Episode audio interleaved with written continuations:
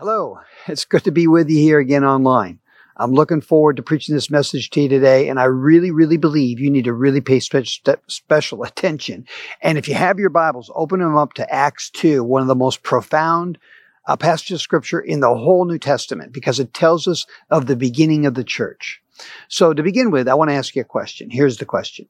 And I, I, wa- I want to honestly ask you this, and I want you to give yourself as honest an answer as you possibly can. And here's the question. The question is, how is your relationship with God?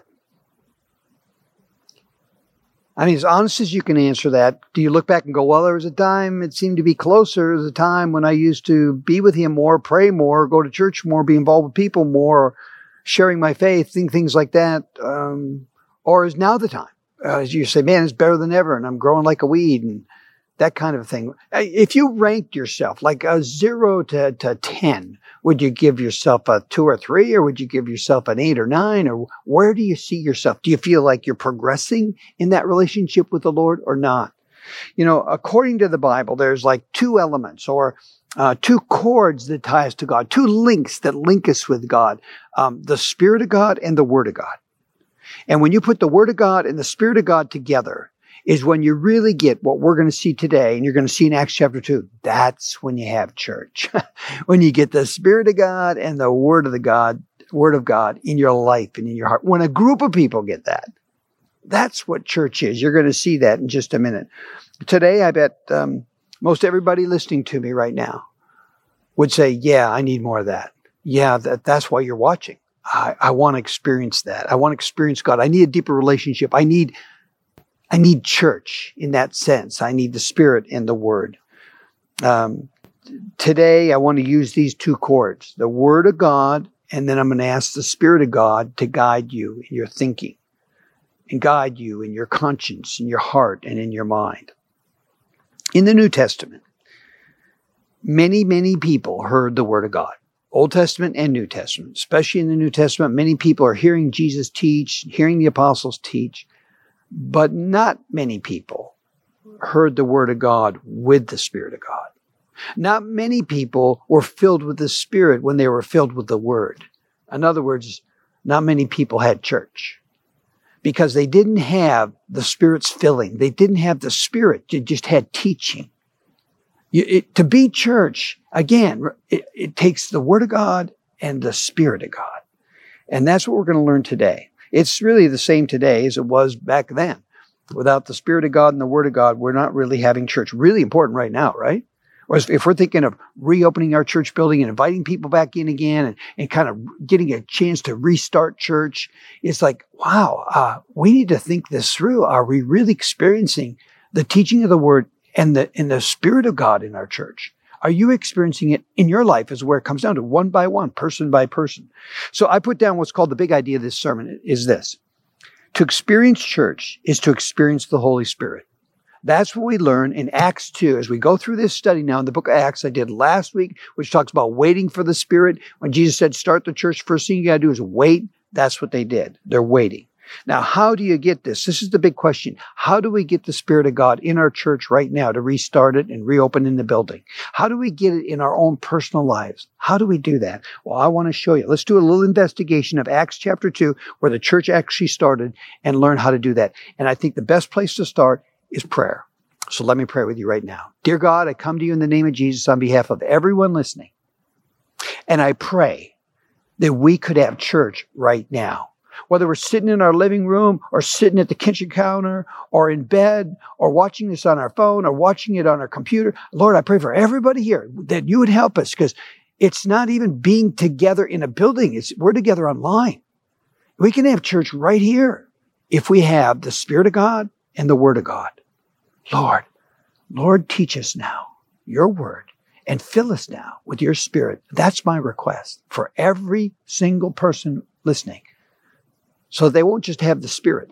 They won't just have the Word. They'll have both of them and really experience church, even with me right now. In the name of Jesus Christ, I'm asking this for everyone. Amen. Point one of your outline reads like this To experience church is to be filled. And I, I get that from Acts chapter 2, verses 1 through 4. So let me read it for you. And when the day of Pentecost arrived, they were all together in one place. And suddenly there came from heaven a sound like a mighty rushing wind, and it filled the entire house where they were sitting. And divided tongues as of fire appeared to them and rested on each one of them. And they were all filled with the Holy Spirit and began to speak in other tongues as the Spirit gave them utterance. wow, that's pretty spectacular. In fact, let's let's just review some of the defining or descriptive words right there. It starts out by telling us this is the day of Pentecost. That was a Jewish day of Israel's celebration of a harvest, and, and, it, and it evolved by this point also into a celebration of the Word. Isn't that interesting? They're celebrating the Word of God here, the, the law. Wow. That's an interesting thing right there. We don't have time to investigate that live, but that's interesting to investigate. Next, notice the word together. They're all together. To be church, the word ekklesia, the Greek word for church, means together, people being together. It's very significant. I'm really excited about opening our building in October because we're going to be able to be together more than even online. We're together online, but it's so different, as you know, to being together in a building. We need to be together again. That's part of what church is. So notice they're all together. Now, those are two like human things. You could, you could do that without the spirit. But then knows what happens. Then the spirit comes and we see things like there's sounds like the sound of a, a tornado or a hurricane sound. It sounds like rushing wind, but there's no wind. It just sounds like it. There's fire, but there's nothing burning. There's just fire over their heads. It looks like there's fire burning over each one of their heads. And then they're all filled, filled with the Holy Spirit. We're going to come back and investigate that further. But filled, literally, the word means controlled. It's an evangelistic word, but it's also a word of letting God have total authority, yielding to Him in your life. And then tongues. They were speaking in languages they had not been trained in, and they're speaking other languages. Now, several of these descriptions, the sounds, the fire, the filled, and the tongues are all divine. Like I said, the other ones you could do, we could all get together and we could all celebrate Pentecost. That takes no spirit. But the other ones, it's like the Spirit of God was there. It's divine. They're very divine. That was God doing that. Now, big question. Why? Why, why do you think God did this? Why did it happen this way? Obviously, God's trying to get their attention to something. He's trying to get their attention to about what they're about to do, which is the Spirit filling them, controlling them. So whether it's the wind or the fire or the different languages, these were all symptoms or symbols of God's taking control. Listen to me. Listen to me. What this shows us is that church is much more than just a group of people, even a group of people studying the Bible. It's the group of people studying God's word and being in God's word and obeying God's word. Yes, but it's more than that. It's the Spirit of God combined with that. You know, that's what we want to investigate today. That, I think, is what's missing often in churches, even today. It's what was missing back then, and Jesus uh, Jesus promised it to him. So I'm pointing out it's not primarily an organizational thing, church, and church is not primarily educational. Church is not primarily social, primarily just for comforting each other and help. It's not primarily for rehab or helping us get out of bad habits and getting new ones. It's not primarily a team. It's primarily God's control. That's what spirit filling means. Church is primarily a filling by God. That's what he teaches us right here. I think it's bright and clear. Now, I remember when I was a new Christian, about 19, 20 years old, and I'm hearing about this, I'm seeing this, and I remember reading Acts chapter 2, and here's how I felt. Maybe you can relate to this. Boy, I still can relate to this. I felt like the tongues of fire and the, the, the speaking in other languages and, and, and the sounds of rushing wind were like way up here, spiritual experiences. And then they go on to talk about miraculous healings, all things. These were like spiritual things. They're way above me. I'm living down here. I'm living like a regular life and I'm feeling like I can't, I can't do this. Uh, I, am just a regular guy. I, you know, back then I was just a student. Back then I was just a, a, a, house painter and that kind of thing. Like, how could I possibly be filled with the Holy Spirit? It just seemed like impossible. I, this can't happen to me. How, how do I get there? If you're feeling that, you're feeling probably just what they felt because I remember a man giving me a booklet back then. It was called How to Be Filled with the Holy Spirit, written by Bill Bright, Dr. Bill Bright. He was the one that started Campus Crusades, called, now called Cru, and they worked a lot with college students.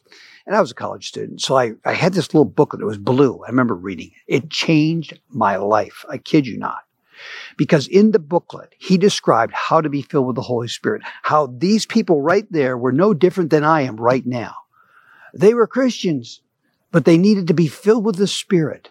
They were regular people. They were like house painters. they were like construction people. They were like dishwashers. They were like workers. They were like presidents of banks, that kind of thing. They're just regular people. They're teachers, they're lawyers, whatever it be, doctors. They're just regular. And they're down here. How did they get filled? Well, it tells us right here. It was God. And all they had to do, like I said in, in last week's sermon, is wait on the Lord. Trust the Lord. That's, that's all about faith. I remember reading this booklet and he, he was just emphasizing that over and over again and showing different passages about faith in scripture and how it's simply taking your need, your problem, your situation, yourself, your identity and saying, Lord, it's yours. So then he had, um, some, some helpful things there like, like these. I just want to read them to you. One was this. They were regular people like us, full of fear, anger, maybe even guilt and all kinds of other emotions. They applied faith to what God's word said about the Holy Spirit and they received the Holy Spirit. He used an analogy of a checkbook. He says it's like you have money in the bank. It's already there. But when you write a check and it goes to the bank, that money's taken out of the bank because you wrote the check. He says that's what faith's like. He says, you have the Holy Spirit. Anyone who's born again, anyone who's truly a born again Christian, you have the Spirit. That's what makes you born again. You're born of the Spirit, like it says in John 3. What's different though is you're filling. Are you really filled or controlled by the Spirit? He's saying you simply put your faith in what God's Spirit has already done in your life and saying, Lord, take control. Fill me. It's like giving a check to the bank and they give you some money out because you already have it deposited. God's Spirit is deposited in every Christian. We're indwelt by the Spirit. The only difference that keeps a person from just being indwelled to being filled is faith. It's all about a decision you make of faith to trust God. And then he went on to teach in that booklet, which still I do, and, and, and, and, you need to learn to do this. It's called spiritual breathing. The only thing that could separate me from being filled, the thing that would keep me away would be my rebellious spirit, my bad attitude, my anger, my greediness, my lust, my selfishness, my pride. In other words, unconfessed sin in my life. You remember I quoted 1 John 1 9 last week. If we confess our sins, God is faithful and just to forgive us our sins and cleanse us from all unrighteousness. That's like a continual thing that needs to happen. He called that spiritual breathing. You breathe out your unconfessed sin to God and you say, Lord, I'm sorry. I got this bad attitude. Lord, I'm, please forgive me for, for not being loving. Lord, please forgive me for my pride or my selfishness. And then you breathe in by faith. Say, okay, now fill me again. Now take control. I began to practice that as a young Christian and it was revolutionary. I still do that after 50 years of being a Christian. I do that in 40 years of ministry here. And that's what I've learned over 40 years is it's very key for you to do spiritual breathing, which is simply confessing the Lord, Lord, I'm not feeling it. Lord, I'm not, I'm not understanding it. Lord, I'm not living it. Lord, come in, fill me. Reveal to me any unconfessed sin. Help me get right and clean so that I can be filled. The famous evangelist D.L. Moody used to say, you can't be filled with the Spirit if you're filled with something else. That's where the confession, the spiritual, you breathe out the sin so you can breathe in the Spirit. That's what we learn in the first four verses. Now, those chapters very long, and I'm going to try and summarize the rest of it. But in point two, I put it like this. To experience church is to witness. Look with me now at chapter two, what happens next. Okay, after it says they're all filled and began to utter different things in tongues, it says, verse five. Now there were dwelling in Jerusalem Jews, devout men from every nation under heaven. And at this sound, the multitude came together and they were bewildered because each one was hearing them speak in their own language. And they were amazed and astonished, saying, Are not all these uh, who are speaking men of, you know, just Galileans? Yeah. You see, they're all amazed. And then look at the, they, so they start mentioning all the different groups of people were there. The Parthians, the Medes, the Elamites, and it goes on now with a long list of different ethnic backgrounds, different people. And they were all together hearing this in their own language. And he says, and all were amazed. Verse 42. I mean, excuse me, verse 12. Verse 12. And all were amazed and perplexed, saying to one another, what does this mean? But others mocking said, they're all filled with new wine. In other words, they're all just drunk. even though it was in the morning. Notice some of the, the key words being used here, like to describe what was going on. They were amazed, people were astonished, people were perplexed. Uh, what does this mean? Uh, and then others mocked. It tells us that all this stuff that happened, whether it's the sound or the fire or uh, the, the tongues, be able to speak different languages, were not just for the disciples as much as it helped them to pay attention to what God was doing. It was to help other people pay attention to what God's doing. Often God will work in our life, not just for us, but to be a witness. All we're doing is witnessing. All we're doing is telling people what God did. That's what a witness is. It's not that complicated. Here's what God's done in my life. Here's how God talked to me. Here's what God teaches me in His Word. Whether it's a Christian you're talking to or a non-Christian you're talking to, you're simply witnessing what God did. God did, excuse me, or what God does. Imagine the crazy scene. Sounds kind of like the crazy scene today, doesn't it? Hurricane winds, they had winds. Fires out west, we got fires. Like they had a fire over their head, but we have actually things burning. COVID virus.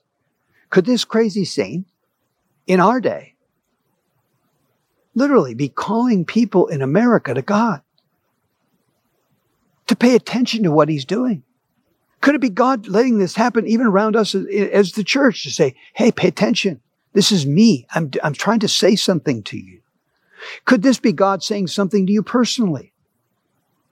Often in our life, situations, circumstances, problems, difficulties, conflicts, needs, unmet needs our God screaming to us in our pain, saying, I'm right here. I'm right here. You can have my presence. You can have my filling. Just turn to me in repentance. Turn to me, be filled. Um, I also want to read on. I, I, would like to spend more time there, but look what happens next. Because next, Peter, the head apostle, stands up and says, Hey, these people aren't drunk. Actually, this is a fulfillment of what the prophet Joel, hundreds of years earlier, had predicted in Joel chapter 2. Look what he says, starting with verse 16. But this is what was uttered through the prophet Joel. And in the last days, it shall be, God declares, that I will pour out my spirit on all flesh. He says that's what's going on. The spirit's being poured out. And your sons and your daughters shall prophesy, and your young men shall see visions, and your old men will dream dreams. He goes on and makes other descriptions there. In fact, theologians tell us it's a dual fulfillment because these things were happening right there. But some of the other things he goes on talks about, like the darkness and the mud, uh, the the sun turning blood red, that hasn't quite happened yet. That's still to happen in the future. So that's what they mean by dual fulfillment. But this part is what he was really saying that this looks like Joel chapter two. It's God and God's visiting us by his spirit upon us and his spirit's coming upon his church and is taking his word and being elevated. You see what's happening here? The spirit's coming upon. Peter stands up. What does he do? He starts teaching the word of God. Remember I said spirit and word? Here it is, right here. It's the spirit and the word. That's church. When church began, that's what it looked like. Look at verses 36 through 41, where we have the, the conclusion of Peter's sermon. I don't have time to go through it all, but here's how he concludes, or at least it was recorded for us. Let all the house of Israel, verse 36, Therefore, know for certain that God has made him, that's Jesus, both Lord and Christ, this Jesus whom you crucified. So he ends talking about Jesus. And now, here's the results. Now, when they heard this, they were cut to the heart and said to Peter and the rest of the apostles, Brothers, what shall we do? And Peter said to them, Repent. Repent and be baptized, every one of you, in the name of, of Jesus Christ for the forgiveness of your sins, and you'll receive the gift of the Holy Spirit. For the promise is for you and your children, and for all who are far off, everyone whom the Lord our God calls uh, to himself. And with many words, he bore witness and continued to exhort them, saying, Save yourselves from this crooked generation. Kind of sounds like our generation, a crooked generation. Maybe we're primed for this kind of a thing. Verse 41 Those who received his word were baptized, and there were added that day about three thousand souls. That that's that's extremely outstanding, isn't it? I mean, when you think about it, um, sem- several people I've I've been around and read through church history, they seem to look at Acts two and try and repeat this event. Um, I've even been in meetings where people get um, what I would call very emotional. Uh, and even look for some spectacular signs and look for uh, seeking some of these events to take place, like in this passage, whether it be uh, miracles or signs or wonders or speaking in tongues or whatever. And often it kind of fizzles. It doesn't, it doesn't have a lasting effect because it's, it's drummed up. I've even seen people doing what I would call crowd manipulation to make it happen. Maybe you've seen that or experienced that too. It really, it, it really turns me off because it's not God anymore. It's us trying to make it happen and you can't. Only the Spirit of God does it through us in faith, trusting Him on His Word. Then the Spirit takes control. Um, he, in fact, how do you get filled with the Spirit? It tells us right in the passage. You notice that? Look what it says. Verse, right here at the end, verse 38. And Peter said to them, because they're saying, what should we do? What should we do? And you might be asking, what do I do? What do I do? I need the Spirit. I want to have church. I want to experience this God. I want a closer relationship with Him. Well, here's, what he said. Well, what do I do? Peter said, repent and be baptized. Every one of you. And you'll receive the gift of the Holy Spirit. Really? It's that simple? Repent means to turn your direction saying, okay, Lord, I'm sorry. Okay, I'm wrong. Remember the spiritual breathing thing that Bill Bright taught us? You know, in that same little booklet, he had this diagram. He'd, and, and, and if we could put it on the screen, that'd be great, but I had a circle in that diagram, in that booklet to change my life. He had a circle that says, let's say this circle represents the entirety of your whole life. So imagine a circle here. Then he put a chair in the circle. He says, suppose this chair represents the throne of your life, the very command center who's in charge and how you do things, where you, your will. And then let's put, he puts a little S at the bottom of the chair and he puts a cross on the top of the chair. So he's got a circle with a cross on top of a chair with an S below. He says the S represents you, yourself, and the cross is Jesus. When you dethrone yourself from being in charge and let him be the Lord of your life is when the spirit fills your life. Oh my gosh. That's just what Peter said. Repent and be baptized. Baptism is a submission to Him and a declare, declaration of who your Lord and Savior is. He says that's when you get filled. It's that simple. And for me, especially at that time in my life, I needed something that simple and that clear. For you, you needed to. I still need something that simple and clear. It's simply a spiritual process of breathing. Confess, breathe out my sin, breathe in the presence of God, the filling of His Spirit no matter what you're facing today fear, anger, frustration, lust or greed, pride, whatever it be, other people irritating you, the COVID virus bringing you to the edge, you're getting sick, someone you love is sick. It doesn't matter.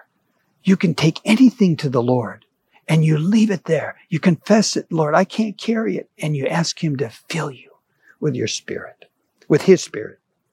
I've seen this true with people that are literally um, I don't have time to get into it, but even demon possessed, literally possessed by a spiritual being outside themselves. I've seen it. The demon literally talking through them to me. I don't have time to get into it, but talk about spectacular. I've seen it. And what do they have to do? Same thing. Same thing. Get off the throne, put Jesus on the throne. I can try all kinds of other maneuvers with them and all kinds of different things to help them. They, they don't work.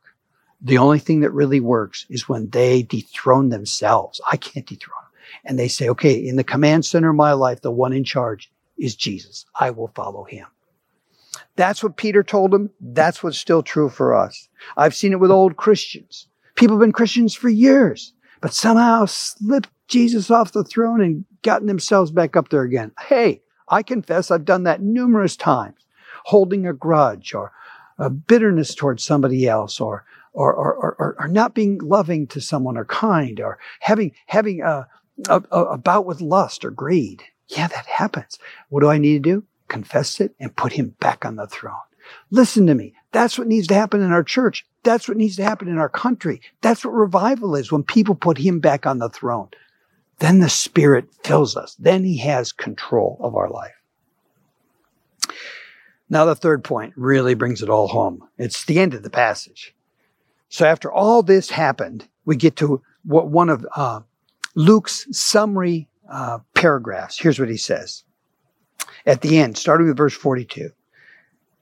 The resulting effect of being filled with the Holy Spirit is this. And they devoted themselves to the apostles' teaching and to fellowship and to the breaking of bread and to prayers. And awe came upon every soul, and many wonders and signs were being done through the apostles, and all who believed were together and had all things in common, and they were selling their possessions and belongings and distributing their proceeds to all as everyone had need. And day by day, attending in, in the temple together, there's that word again, and breaking bread in their homes they received their food with glad and generous hearts, praising God and having favor with all the people. And the Lord added to their number day by day those who were being saved. Now, to sum that up, I would say it's telling us they devoted themselves. That word devotion is used. They devoted themselves to love.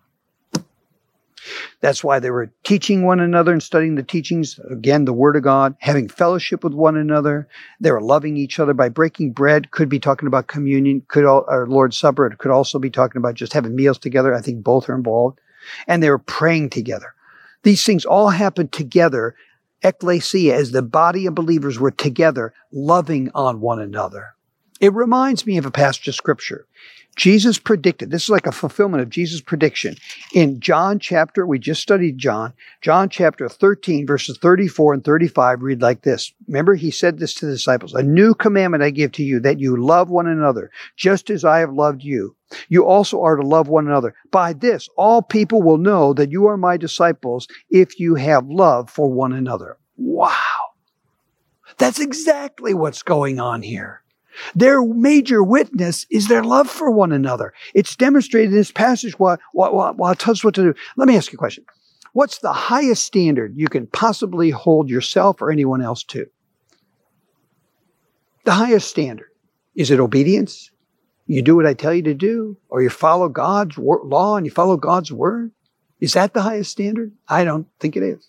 Is the highest standard you can hold anybody to uh, just discipline or determination? You just have to try harder. Is, is the highest standard you hold somebody to your pride. You know, like a, like the football team does. Like, hey, we're going to show them. We're going to show everybody. We're going to show the world we're better. Than, we're the best team ever. Is it pride the highest standard? I'm telling you, it's not the highest standard. Mark my words. Anybody can hold themselves to or anyone else to is love. You're going to love people. You're going to have God love you. You're going to love yourself. The highest standard I can hold myself to or anyone else to in my life is love. That's why Jesus said, by this all people will know you're my disciples by your love for one another.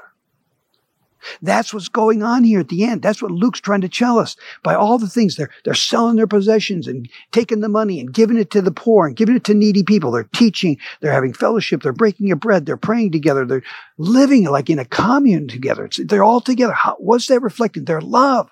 Their love. Their love was so obvious. They were committed. They were living out the love of God. How did that love get there?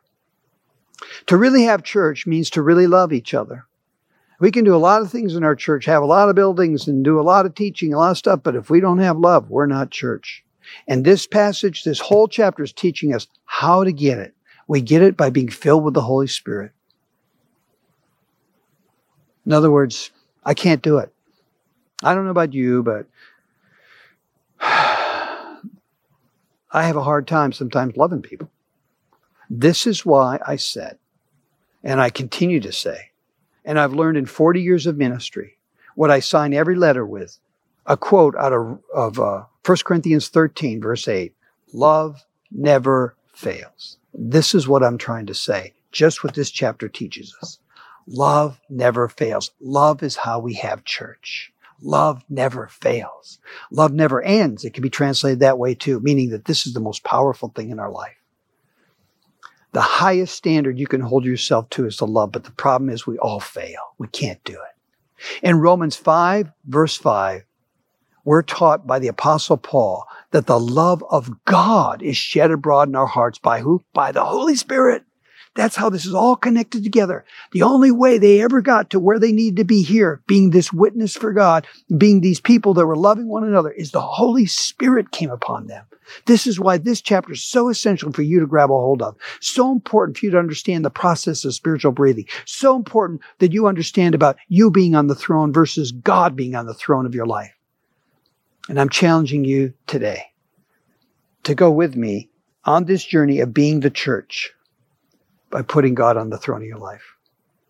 That means when, you know, like in Galatians chapter 5, it lists the fruit of the Spirit. Here's the resulting effect you're going to have. He says love, joy, peace, patience, kindness, gentleness, uh, goodness, faithfulness, and self-control. That, that, that's the fruit of the Spirit. And when I notice I don't have those things in my life is when I notice, oh boy, I must be on the throne again. I, must need to confess again. I, I must need to, to put Jesus back as Lord of my life again. I need the filling of the Spirit because this is the, this is the result of the fruit of the Spirit, not jealousy and pride and arrogance and selfishness and depression and all the other things that I get involved with. I need, those are like warnings to me. Those are like callings to me. Come on, come on. You need the Spirit. Come on. You don't have the love in your heart. So when I don't feel the love, when it's not there, and that's the first fruit of the Spirit, love, the love of God. Or I'm not feeling the peace or the patience or the kindness. I go, oh boy, these are warning signs that I'm being filled with just me again. And I can't be church and I can't have church and I can't be what God wants me to be and I can't be close to God. I asked you at the very beginning, how's your relationship with God? Maybe you gave yourself a four or five. Maybe you gave yourself an eight or nine. I don't know, but I know to go further. You're needing to be filled with the Holy Spirit. And these, this passage of scripture is like a, a, a calling to you. Come on, be filled with the Spirit. Can I pray with you about that?